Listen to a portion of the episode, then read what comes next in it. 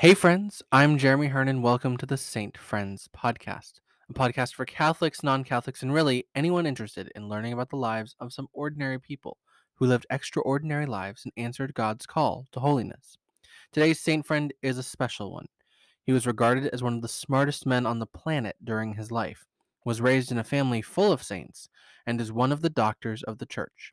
Let's find out how someone who lived in the Middle Ages ended up as the patron saint of technology and the internet with our new friend, Saint Isidore of Seville, Bishop and Doctor of the Church.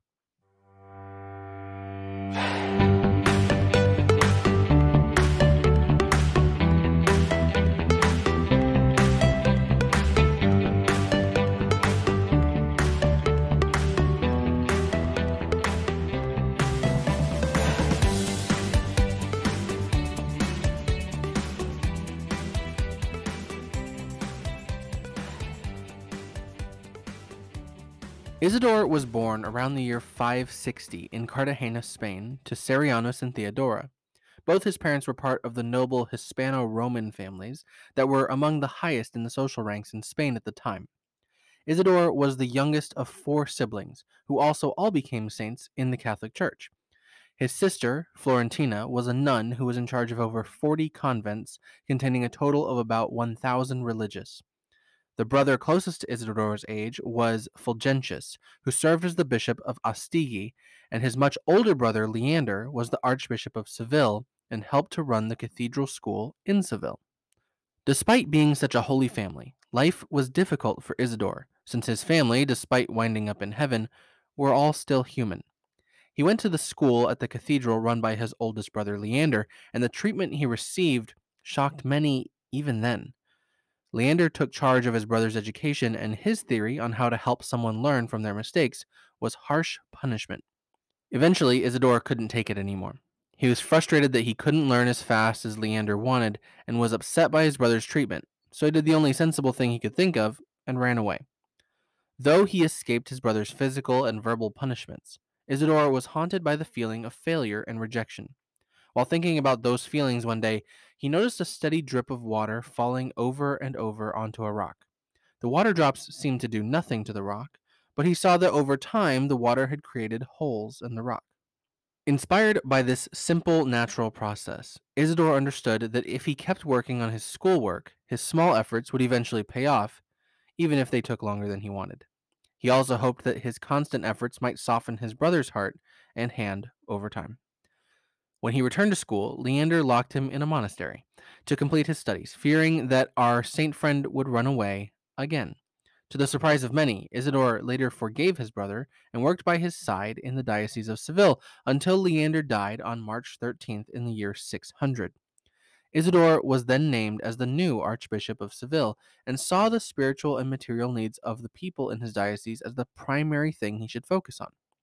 The heresy of Arianism, the belief that Jesus was not truly God and human at the same time, was running wild, thanks to the influence of the Visigoths. Isidore worked tirelessly to educate the Catholics he was to shepherd and practically eradicated Arianism from their home diocese. He also put down a few other heresies at the same time. He also sought to teach them about the things happening in the world around them. His growing education movement was centered in Seville, but began to spread. He taught the people about the writings of Aristotle long before the Arabs that crossed into Spain from Africa brought those same writings with them.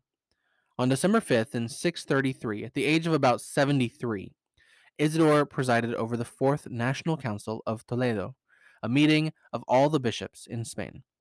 This council set forth a decree that commanded all bishops to create seminaries associated with their cathedrals, similar to the example in Seville, the same school that Isidore himself had gone to. They were to teach Greek, Hebrew, liberal arts, and encourage an interest in law and medicine. About two and a half years later, on April 4th in the year 636, Isidore died after serving 32 years as the Archbishop of Seville. He's considered as one of the last great ancient Christian philosophers, and his influence stretched far outside of Seville and even Spain, resulting in our saint friend being known as one of the greatest educational influences of the Middle Ages. If only his brother, St. Leander, could see him now. Isidore was originally buried in Seville, but in the 11th century, for a number of political reasons involving the invasion of the Iberian Peninsula by the Arab Muslims, his remains were moved to the cathedral in Murcia in Spain. In 1722, after already being named as a saint of the Catholic Church, Isidore was named as a doctor of the Church by Pope Innocent XIII. Thanks for joining me today as we've talked about the bishop who learned a lot over a long time and did a lot to share that education and love of Christ with others, St. Isidore of Seville.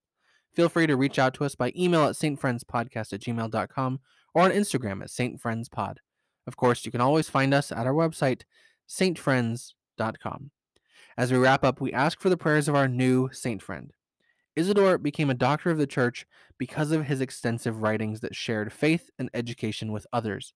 And for that reason, he is the patron saint of technology and the internet, since those are two great avenues for sharing information. Today, as we enjoy the technology in our lives, our phones, computers, radios, and learn things through using the internet, let us remember the struggles of our new friend's own education and ask him to pray for us in our own intellectual and spiritual growth.